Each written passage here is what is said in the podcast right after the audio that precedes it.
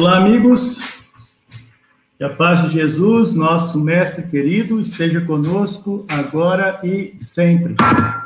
Sejam todos bem-vindos ao projeto que une Palestras Davi e Espiritismo e Sociedade.com. Você está no canal Estudando a Revista Espírita um canal criado para estudarmos juntos os artigos que lançaram Allan Kardec de 1858 a 1869, janeiro a abril dos anos respectivos. Terças-feiras, às 19 horas, sou eu.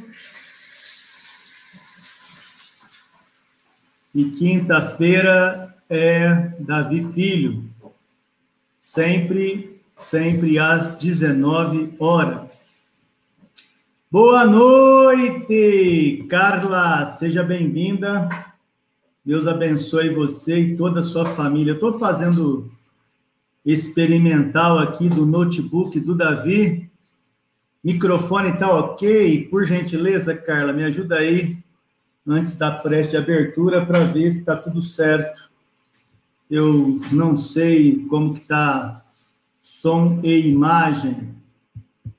Então, nós vamos às 19 horas em ponto, como sempre fazemos, a prece de abertura para darmos aí prosseguimento ao estudo que nos é de responsabilidade, ok? Mestre Jesus, amigos espirituais, obrigado pela oportunidade de estudo.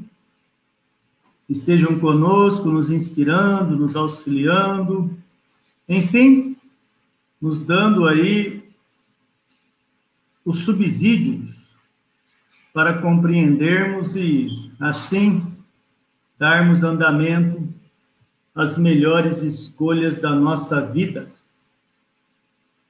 Glória a Deus às alturas, paz na terra aos homens de boa vontade, e que assim, e que assim seja. Muito obrigado. Muito boa noite também quem chega conosco, Alessandra Gregório, amiga irmã de São Sebastião da Grama. Muito obrigado pela presença, amiga irmã. Lá do Rio Grande do Sul também, Ricardo Rodrigues. Muito boa noite, amigo irmão. Muito obrigado pela presença. Que vocês tenham, assim como eu, uma noite de estudo abençoado. E se você quiser participar com a gente, deixando o seu comentário, sua colocação, isso será sempre muito importante para este projeto que estamos acompanhando, não é? Muito bem. Hoje nós daremos estudo ao tema fatalidade e pressentimentos. Olá, Eliana Rampazzo. Eliana, nossa amiga que sempre acompanha as nossas lives, os nossos estudos aqui por, é, pelo grupo, né, estudando a revista Espírita. Muito bem-vinda, amigo, amiga querida, e esteja aí sempre à vontade para comentar e participar conosco deste projeto.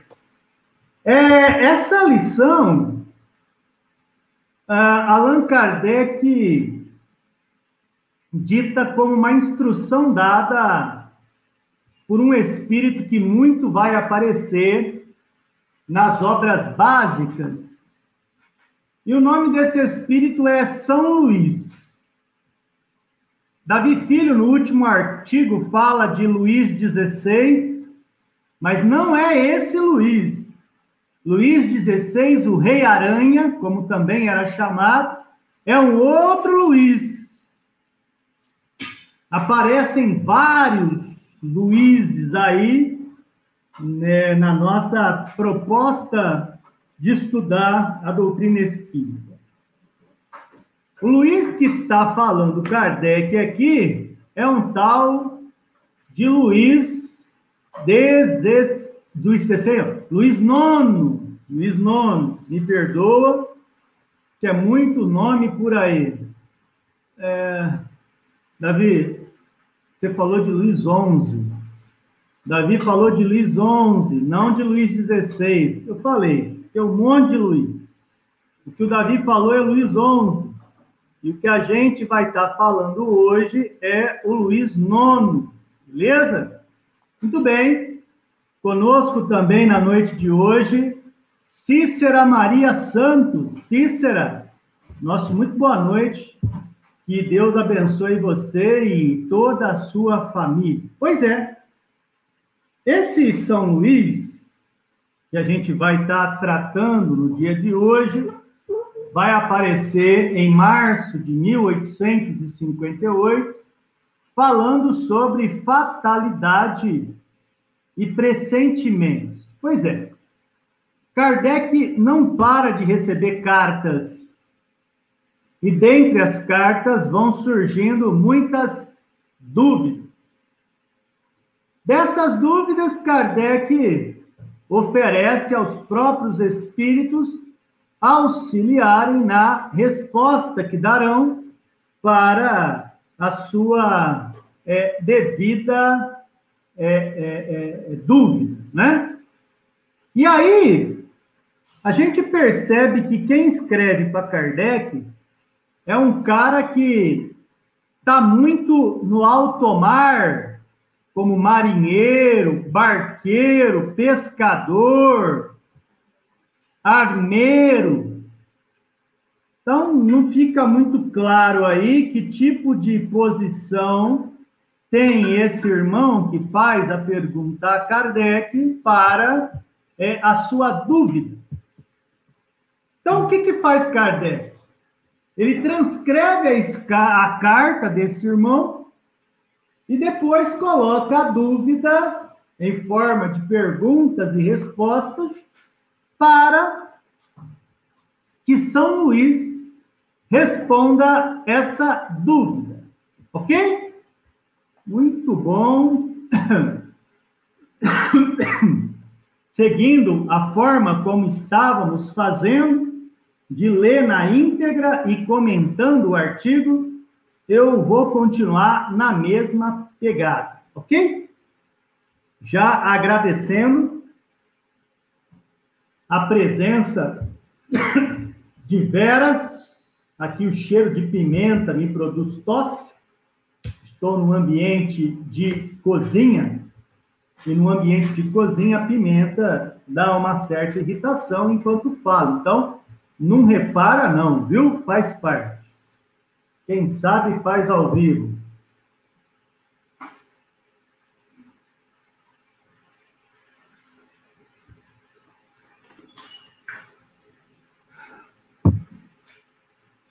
Respondendo aí, boa noite a Vera, boa noite a todos os irmãos. Depois da nossa prece de abertura, vamos ao texto da revista Espírita fatalidade e os pressentimentos. A carta que chega para Kardec diz assim: Um dos nossos correspondentes escreveu-nos o seguinte: No mês de setembro último, uma embarcação ligeira, fazendo a travessia de Dunkerque a Ostende, foi surpreendida à noite pelo mau tempo. O barco virou e das oito pessoas que lá estavam, quatro pereceram, quatro morreram.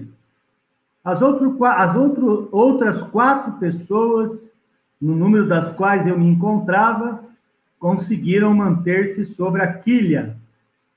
Ficamos a noite inteira nessa horrível posição, sem outra perspectiva senão esperar a morte que nos parecia inevitável e da qual já experimentávamos todas as angústias. Ao romper do dia, tendo o vento nos empurrado para a costa, pudemos ganhar a terra a nado. Não sei se vocês perceberam, mas a história é algo do tipo: você está lá no meio do barco, ali no barco, no meio do mar, né? É, dá um, uma torrente, uma, uma, maré mais alta ali, um, um vento mais firme, o barco vira e oito estavam ali onde quatro saem ilesos, mas quatro desencarnam.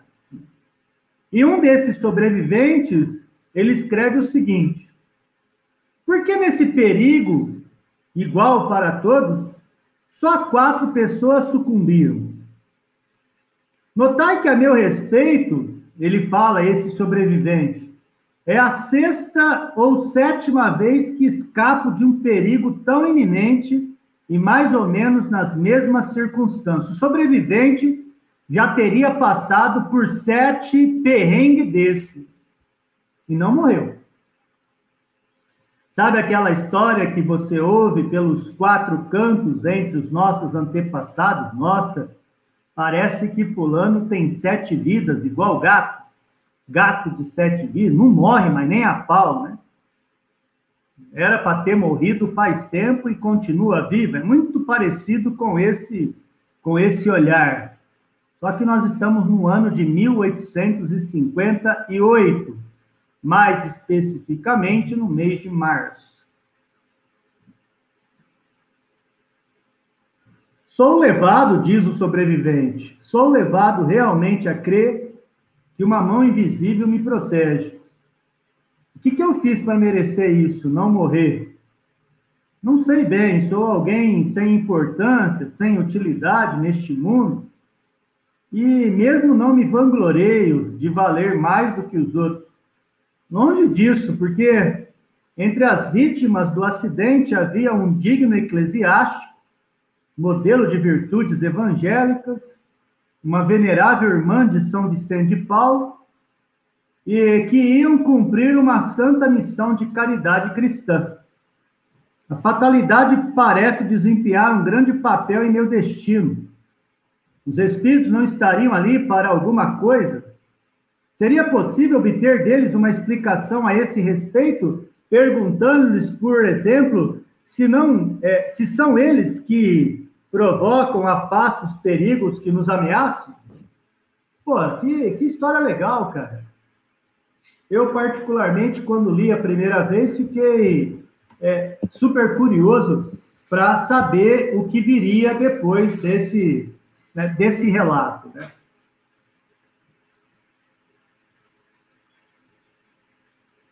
Então, esse marujo aí já escapou da morte sete vezes em alto mar. Barco vira, acontece de tudo para o cara e o cara não desencarna.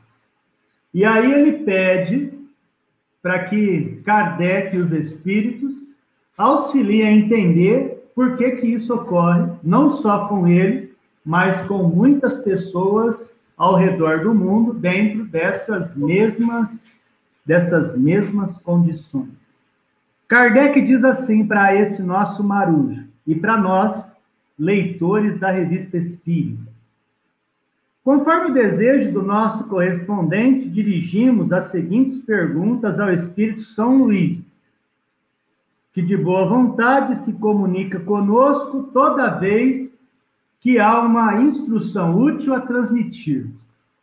Então, é, serão aí, basicamente, é um artigo pequeno, de oito perguntas, que a gente vai ler as perguntas que Kardec faz, tendo por base a experiência do Marujo, e a gente vai ler a pergunta, a resposta, e você, se quiser interagir, fique muito à vontade, já agradecendo a presença de todos vocês. Vamos lá. Primeira pergunta. Quando um perigo iminente ameaça alguém, é um espírito que dirige o perigo? E quando dele escapa, é um outro espírito que o afasta? Pergunta clássica para a gente saber como que a gente, por exemplo, escapou de uma emboscada, num assalto, de uma morte, de um tiro. Enfim, pergunta que sempre gostaríamos de fazer para alguém, mas a gente nunca tinha para quem perguntar. Kardec pergunta para São Luís. São Luís vai aparecer muitas vezes na obra O Evangelho segundo o Espiritismo. É ele que responde as perguntas sobre fatalidade e pressentimento. A resposta de São Luís é assim: quando um espírito se encarna, ele escolhe uma prova. E como prova, você pode escolher meios aonde são recorrências dentro de um determinado segmento. Muitas vezes pedimos a prova, por exemplo, é, vou te dar um exemplo. A prova da afetividade. Como lidamos com o afeto? Então, é, várias são as amizades, os relacionamentos que se apresentam. A vida que a gente se coloca normalmente vai aproximar pessoas da nossa convivência para efetivamente saber como vamos lidar com o afeto. Assim, também é quando a gente se comporta perante a nossa proximidade com a vida, por exemplo, financeira. O que é para muitos em encarnações lidar com o que é escasso pessoas que trabalham de dia, de tarde, de noite, de madrugada, e de repente vive numa espécie de perrengue constante. Qual é o comportamento dele ou dela perante a dificuldade financeira? Portanto, cada um de nós tem a sua prova. Prova da beleza, prova da fortuna, pobre, é, a prova da miséria, prova financeira. Tudo que você pensar que te acontece de maneira é, é, repetitiva está te trazendo uma avaliação desta prova. Pois é, é nisso que o começo da análise de nosso, do nosso irmão São Luís nos coloca. Primeiro, o autoconhecimento nos provoca reconhecer que tipo de prova é a nossa. Para a partir dela, a gente ter condição de conhecer o restante da resposta. Muito bem. Quando o espírito se encarna, escolhe uma prova. Elegendo-a, estabelece uma série de, é, uma espécie de destino o que seria o destino? A permanência voluntária dos tipos de prova que o espírito que se reencarna se compromete a viver.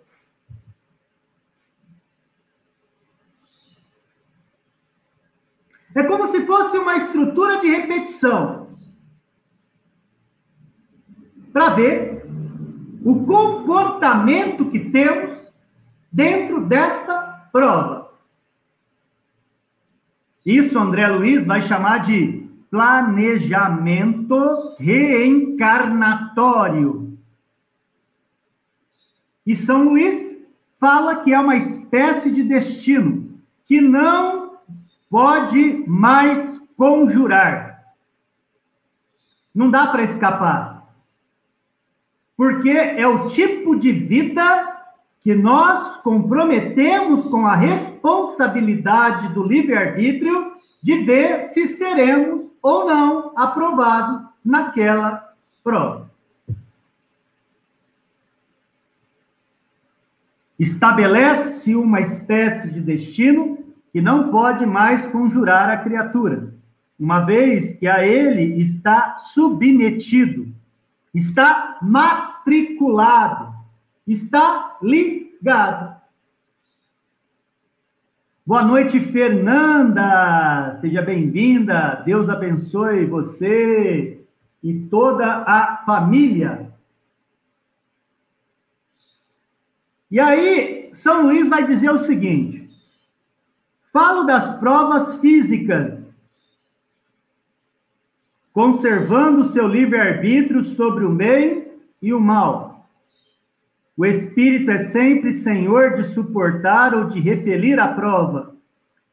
Vendo-o fraquejar, um espírito bom pode vir a seu auxílio, mas não pode influir sobre ele de maneira a dominar sua vontade. Um espírito mau, isto é, inferior, mostrando-lhe ou exagerando um perigo físico, pode abalá-lo e apavorá-lo, mas nem por isso a vontade do espírito encarnado fica menos livre de qualquer entrada. Isso quer dizer o quê? O Espírito de São Luís diz que sempre estaremos influenciados, mas nunca substituídos na vontade. A escolha continua sendo nossa, vindo a inspiração do Espírito bom ou do Espírito equivocado, somos detentores e responsáveis pelo uso do livre-arbítrio. A primeira pergunta, então, deixa claro para Kardec e para a gente que os espíritos não fazem com que o perigo seja criado, mas existe uma atração ou repelir tal situação de acordo com a sintonia que nós promovemos. Primeira pergunta que participa com a gente da noite de estudo a Carla pergunta o seguinte: Todos os espíritos escolhem a prova pelas quais passarão? Carla, pelo que dizem os espíritos superiores, sim. Mesmo aqueles que estão inconscientes, porque o ato que fazem, o comportamento que têm, os colocam diante das provas que cabem àquele tipo de espírito. Então, sim, Carla, todos os espíritos, pelas suas ações e pensamentos, se colocam à disposição do quadro pelo qual terão que passar. Segunda pergunta que Kardec faz a São Luís. Quando um homem está na iminência de perceber, perdão, quando um homem está na iminência de perecer de passar por um acidente, parece-me que o livre-arbítrio nada vale. O acidente está ali, a moto vai cair, o carro vai bater, é, o, ônibus vai cair no barranco, alguma coisa. Não tem o que fazer, não depende do livre-arbítrio esse acidente. É o que Kardec começa a análise com São Luís. Pergunto, pois, Kardec a São Luís, se é um espírito mau que provoca esse acidente. Se de alguma sorte é o seu agente, é esse espírito que faz o ônibus cair no barranco, o carro bater no poste, a moto ir para o chão. E caso se livre do perigo, não sofre um arranhão. PT, perda total, carro parte no meio. Sobra só o lugar onde o cara não sofre um arranhão. É um espírito bom que veio no auxílio e evitou que isso ocorresse? Caramba! Isso é incrível. A pergunta do cara é incrível.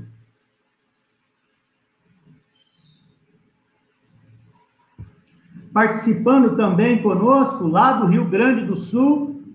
Ricardo coloca que se há um planejamento de provas que ele tem que suportar, da qual ele tem mais dificuldades, é esse tipo de prova que ele vai se alistar. E aí cada um de nós sabe aonde a correia nos aperta. se é financeiro, se é afetivo, se é autoestima, se é família.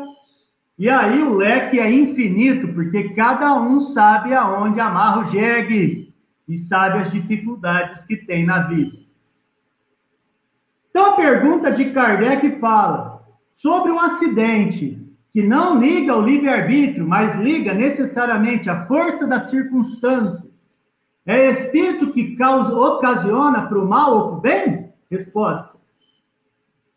Os espíritos bons e maus não podem sugerir senão bons pensamentos ou maus pensamentos, conforme a sua natureza.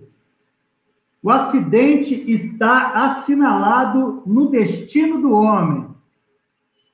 O acidente está assinalado no destino do homem.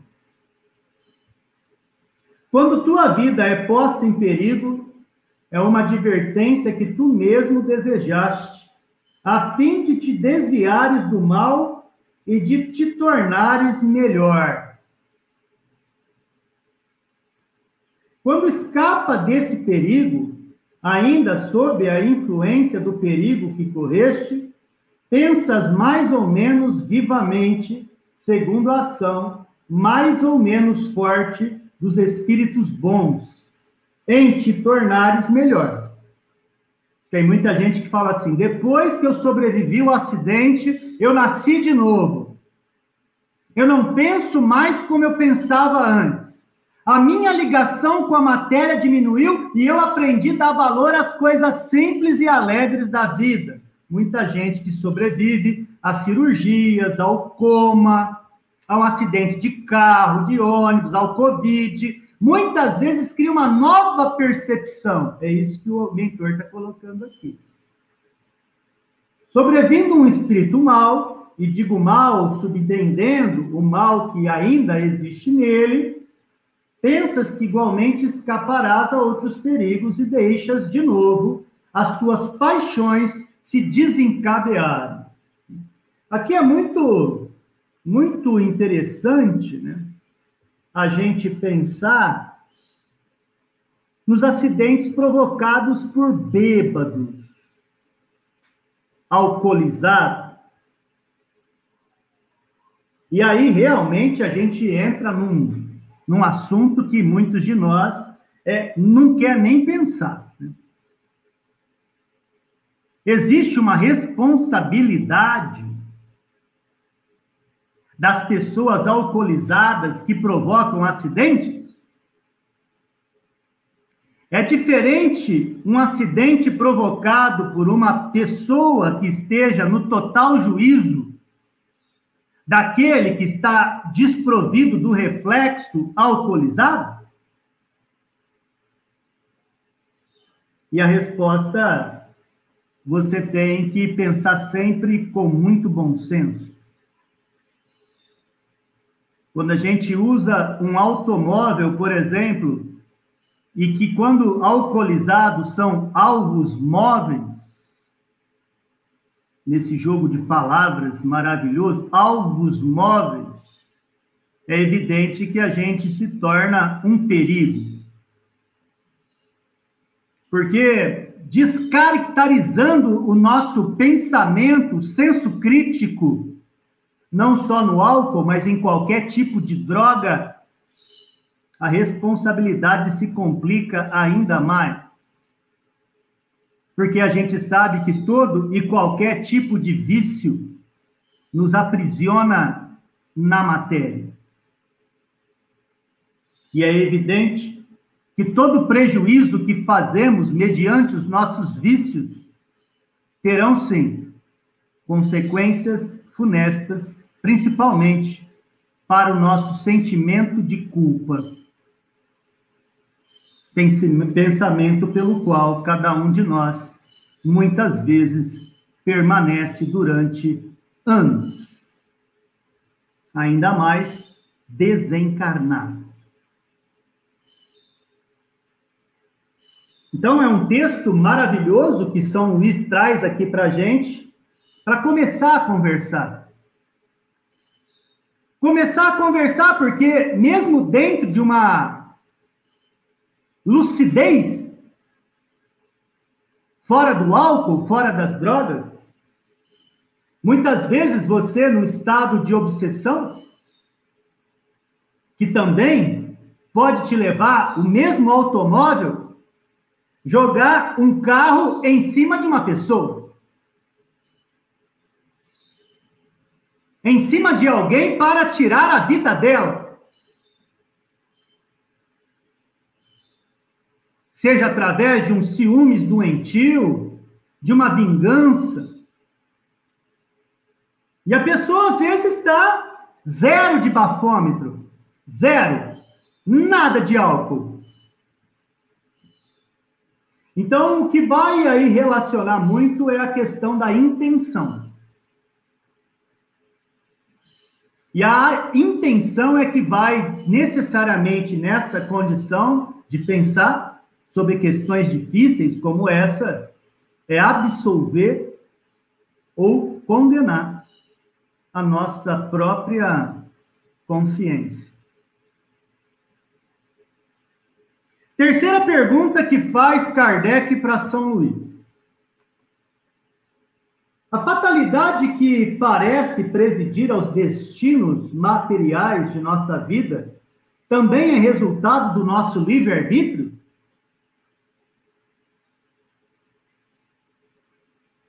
Fatalidade que parece presidir aos destinos materiais.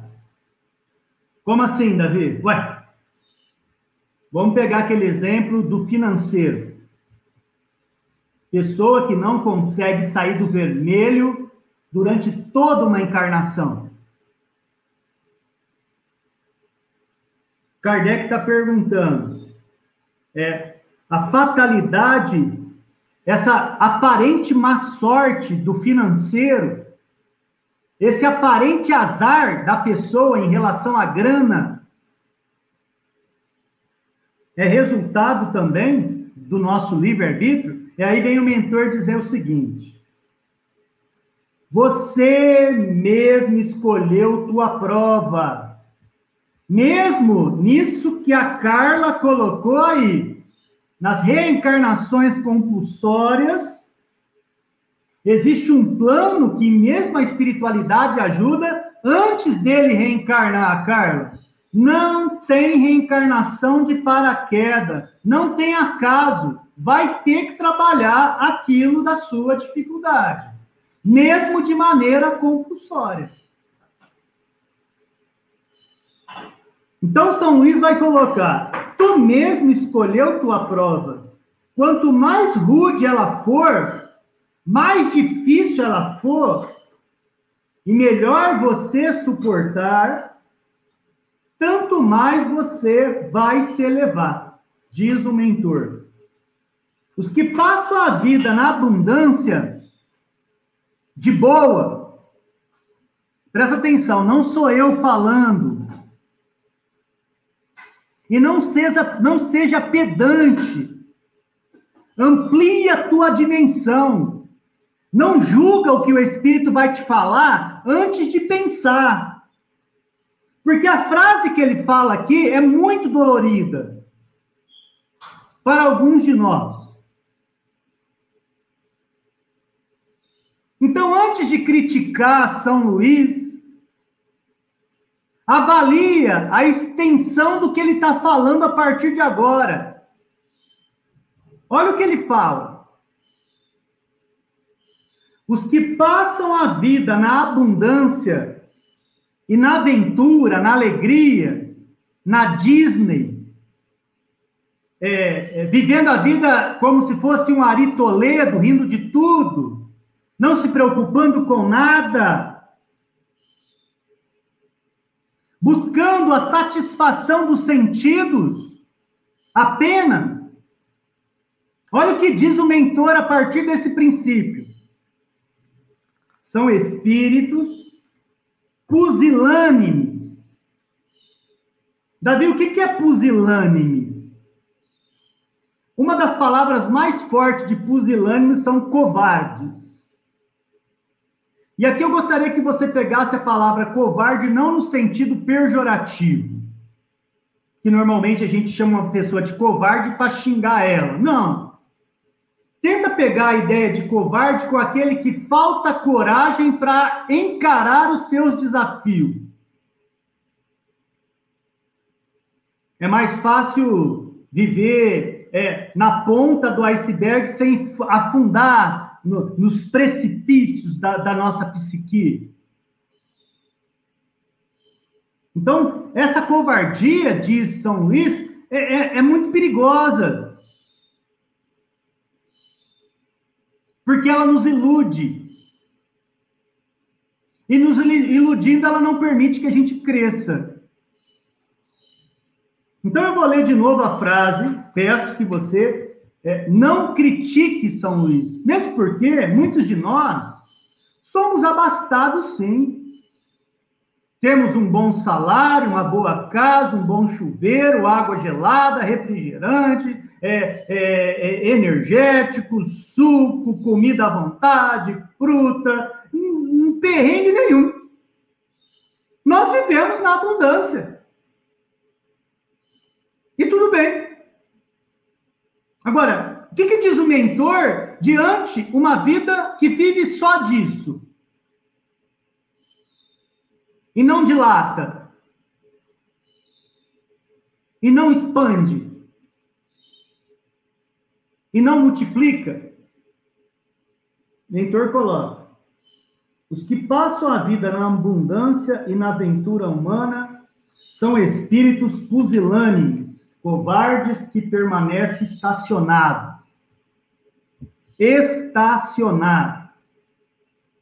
E São Luís completa. Assim, o número dos desafortunados é muito superior a dos felizes deste mundo. Atento que os espíritos, na sua maioria, procuram as provas que lhes sejam mais proveitosas. Eles veem perfeitamente bem a futilidade das vossas grandezas e gozos. Eles veem perfeitamente bem a futilidade das vossas grandezas e gozos. Acresce que a mais ditosa existência é sempre agitada, diz São Luís. Acresce que a mais ditosa existência é sempre agitada, sempre perturbada, mesmo quando houvesse ausência da dor. Constante movimento. Água parada é lodo, veneno, bactéria, vírus. Água em movimento. Vida em movimento. Trajetória humana em movimento. É isso que o mentor pede. vai na contramão da aposentadoria, essa ideia. Porque a aposentadoria, muitas vezes, não dá seis meses, a pessoa adoece e morre. Se não morre, a pessoa desenvolve quadros de enfermidades terríveis. Porque a aposentadoria lembra freio, estagnação, poça de urina. E isso normalmente é o que vai dar o que a gente está vendo aqui. Claro que haverá os caras que não vão concordar com São Luís. É evidente. É evidente que vai chamar São Luís de um cara que é contra o bem-estar físico, mental e espiritual. Tem gente que vai avaliar tudo diferente do que ele falou ali. Né? Então, por favor, se você estiver na contramão do que está falando o mentor, dá um break, lê com mais calma, medita com mais eficiência, porque isso é o que pede um texto dessa envergadura. Ok? Quarta pergunta do nosso amigo, né? Carlos Gomes! Carlos Gomes, muito boa noite. Deus abençoe você, a sua esposa Natália aí em Itaquera, São Paulo. Beijo no coração de vocês. Próxima pergunta de Kardec é São Luís sobre pressentimento, tá? Ou aqui fatalidade. Compreendemos perfeitamente essa doutrina, mas isso não nos explica se certos espíritos exercem uma ação direta sobre a causa material do acidente. Suponhamos que uma ponte se desmorone. Vai cair uma ponte. Kardec pergunta que na hora que cai essa ponte, no momento em que o homem passa sobre essa ponte, a pessoa está atravessando a ponte, a ponte cai, velho. Pergunta de Kardec: quem fez o homem passar por essa ponte? Quem impeliu o homem a passar por essa ponte? E que a ponte caiu. Então, olha a pergunta do Kardec. Nós não tínhamos para quem perguntar essas coisas. E Kardec pergunta, graças a Deus, com essa oportunidade que a gente tem de refletir com São Luís, cara. Olha a noite que, que, que a gente está e se preparou para ela, mano. Quando um homem passa sobre uma ponte que deve cair, não é um espírito que o leva a passar ali, é o instinto de seu destino que o conduz a ela. Como assim, instinto do seu destino? Ué, vamos pegar, por exemplo, a profissão bombeiro. Qual o instinto de um destino de um bombeiro?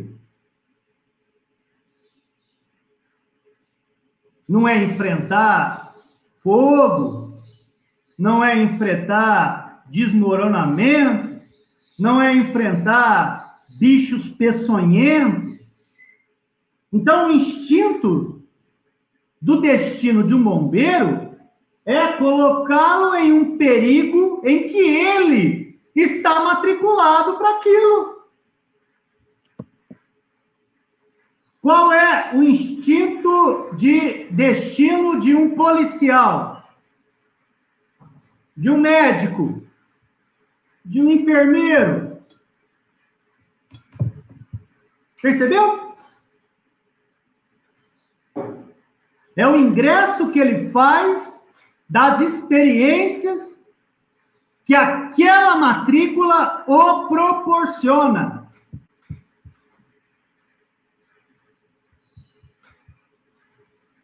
E aí Kardec vai perguntar o que você queria saber, igual eu. Quem derrubou a ponte, velho?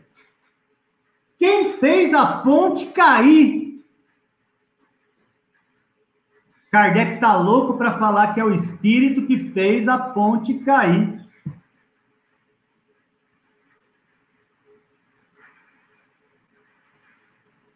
Tá doido. É o que falta, né?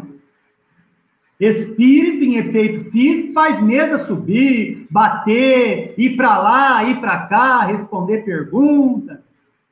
Agora, até derrubar ponte, vamos ver. Vai que São Luís fala que até derruba a ponte. Quem fez a ponte cair, que passa essa pessoa e cai em cima da ponte, cai? Né? Resposta: as circunstâncias naturais.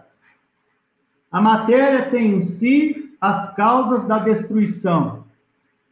No presente caso, tendo o espírito necessidade de recorrer a um elemento estranho à sua natureza para movimentar forças materiais, recorrerá de preferência à intuição espiritual. Assim, devendo a ponte desmoronar-se, a água disjunta, as pedras que acompanham, a ferrugem que corrói, essas correntes que a sustentam, e o Espírito, digamos, insinuará ao homem que passe por essa ponte. Olha lá o que, que disse o Ricardo. Já era para ele passar pela ponte. Ó, a parte do Ricardo falando com o que disse São Luís. Olha lá. O homem que passe por essa ponte, em vez de passar por outro local. Tendes, aliás, uma prova material do que digo. Seja qual for o acidente, ocorre sempre naturalmente, isto é, por causas que se ligam a outras e o produzem insensivelmente. Nossa, maravilhoso, maravilhoso. Esse é um tipo de texto de ler no silêncio e repetidas vezes para digerir aos poucos. Boa noite, Martinha, Tuparetama. Pernambuco, beijo no teu coração. Kardec faz uma sexta pergunta, já estamos quase acabando, hein? Tomemos um outro caso em que a destruição da matéria não seja a causa do acidente. Um homem mal intencionado atira em mim. Você está lá, o cara não foi muito com a tua cara, apontou a arma para você e deu um tiro. A bala passa de raspão, mas não te, atinge, não te atinge, igual o Neo do Matrix, né? Você que assistiu Matrix, o agente tentou dar uma série de balas, o cara deu umas desviadas, pegou um de raspão, né? E aí Kardec vai e pergunta: poderá ter sucedido que um espírito bondoso tenha desviado o projétil desse cara que não foi pego pela bala? Resposta do mentor. São Luís diz: não. Resposta seca. Não deixa com que os espíritos que tem mais coisa para fazer, vai ficar desviando bala. Não é nada disso. Não é nada disso. Sétima pergunta. Podem os espíritos advertir-nos diretamente de um perigo? Eis um fato que parece confirmá-lo o que eu estou falando. Kardec diz assim: Uma mulher saiu de casa e seguiu pelo boulevard uma voz íntima lhe diz: vai embora, sai fora, filha, não vai por aí não, retorna para tua casa. Ela hesita. A mesma voz faz ouvir várias vezes. Então, ela volta, mas pensando melhor, diz para ela mesma: Poxa, é, o que, que eu estou fazendo na minha casa? Acabo de sair de lá, sem dúvida é efeito da minha imaginação. Então, continua o seu caminho, alguns passos adiante, uma viga que tiravam de uma casa atinge-lhe a cabeça e o derruba inconscientemente. Que voz era aquela que ela não ouviu? Era o espírito tirando ela para a viga não cair, não rachar o corpo dela, né? Não era um pressentimento do que iria acontecer com essa mulher? Resposta de São Luís. A voz do instinto Nenhum pressentimento, aliás, apresenta tais caracteres. São sempre vagos. Ela não quis ouvir a voz da própria razão que a impulsionava diante da ausência daquele perigo. Quantas vezes você foi assim? Que a gente ouve aquelas situações. Fulano estava com, com a passagem marcada, pegou a passagem na mão, ao invés de entrar no avião, falou: Não, não vou nesse avião. Não. Não vou porque eu sinto que não está legal. Então, é o próprio instinto do destino que impede ela pegar aquele avião. Pelo menos é São Luís. Se você não concordar com São Luís, depois você conversa com ele. Eu só estou transmitindo a mensagem dele. Última pergunta para a gente encerrar, meus amigos. O que devemos entender por voz do instinto, já citado várias vezes aqui por São Luís? Entendo que, antes de encarnar-se, o espírito tem conhecimento de todas as fases da sua existência. Quando estas fases têm um caráter fundamental, conserva ele uma espécie de impressão em seu foro íntimo. E tal impressão, despertando quando o movimento se aproxima, torna-se pressentimento. Mas é ele, num regime anímico, acessando o seu planejamento reencarnatório, que sabe o que deve fazer, nunca vindo de fora, mas dele, através de suas pastas que estão nesse, nessa espécie de destino é, circunscrito, feito por ele, através do seu planejamento reencarnatório. É isso que diz São Luís. Nota de Kardec para a gente encerrar.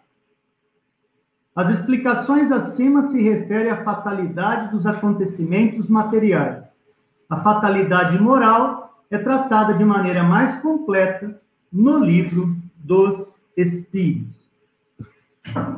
Quero agradecer profundamente a participação de vocês nesses 50 minutos de estudo. Agradecendo de verdade, sabe? Vocês têm me ajudado muito divulgando, não só estudando a revista Espírita, mas palestras da Vi. e também é espiritismo e sociedade.com. E isso para a gente é uma honra. O Brasil todo, o mundo todo, com amigos de outros países participando com a gente.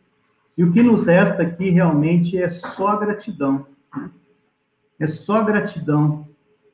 E principalmente, meus amigos queridos, motivação para a gente continuar. Nada do que a gente estudou hoje é fácil. Olha o suador que dá o negócio. Não sei se dá para vocês verem aí, mas o bicho pegou, né? Isso aqui chama esforço para tornar didático e pedagógico aquilo que normalmente sempre foi para a gente é, objeto de distância. Obrigado a todos vocês que aqui estão. E se você puder escrever aí, eu consigo fazer a mensagem sair aqui. Eu não consigo ver quem está comigo aqui, mas eu vejo a Martinha escrevendo interessante, né? E tomando satisfação com São Luís. Qualquer dúvida essa questão que não concordar é com ele, né? Quero agradecer também a Carla com os comentários e as perguntas. Agradecer a presença do Carlos, Carlos, amigo querido, né? É, lá da, da, de São Paulo, sempre conosco, nos trabalhos também. Quero agradecer também a Alessandra Gregório, amiga e irmã, que, nossa, pessoa fantástica aí, é, importante dentro do que a gente se propõe. E também agradecer a presença de Eliana Rampazzo, também sempre muito constante conosco aí, nesse ambiente abençoado, que é todas as terças e quintas-feiras, às 19 horas, a gente é, se propõe a fazer. Eu realmente muito feliz estou. Se você puder, pelas suas redes sociais, pelo seu WhatsApp, é, encaminhar as postagens aí que a gente sempre faz, os cartazinhos, aí a divulgação dessa, dessa, desse, desse nosso trabalho, é, isso vai nos ajudar muito. Se inscreva no canal, é, incita ali, é, é, provoca as pessoas aí a se inscrever no canal, acompanhar os vídeos, a deixar o joinha, é, ativar o sino de notificação, porque isso nos ajuda demais. Beleza? Muito obrigado por todos, e o que nos resta simplesmente é dizer: glória a Deus nas alturas, paz na terra aos homens de boa vontade, e que assim seja.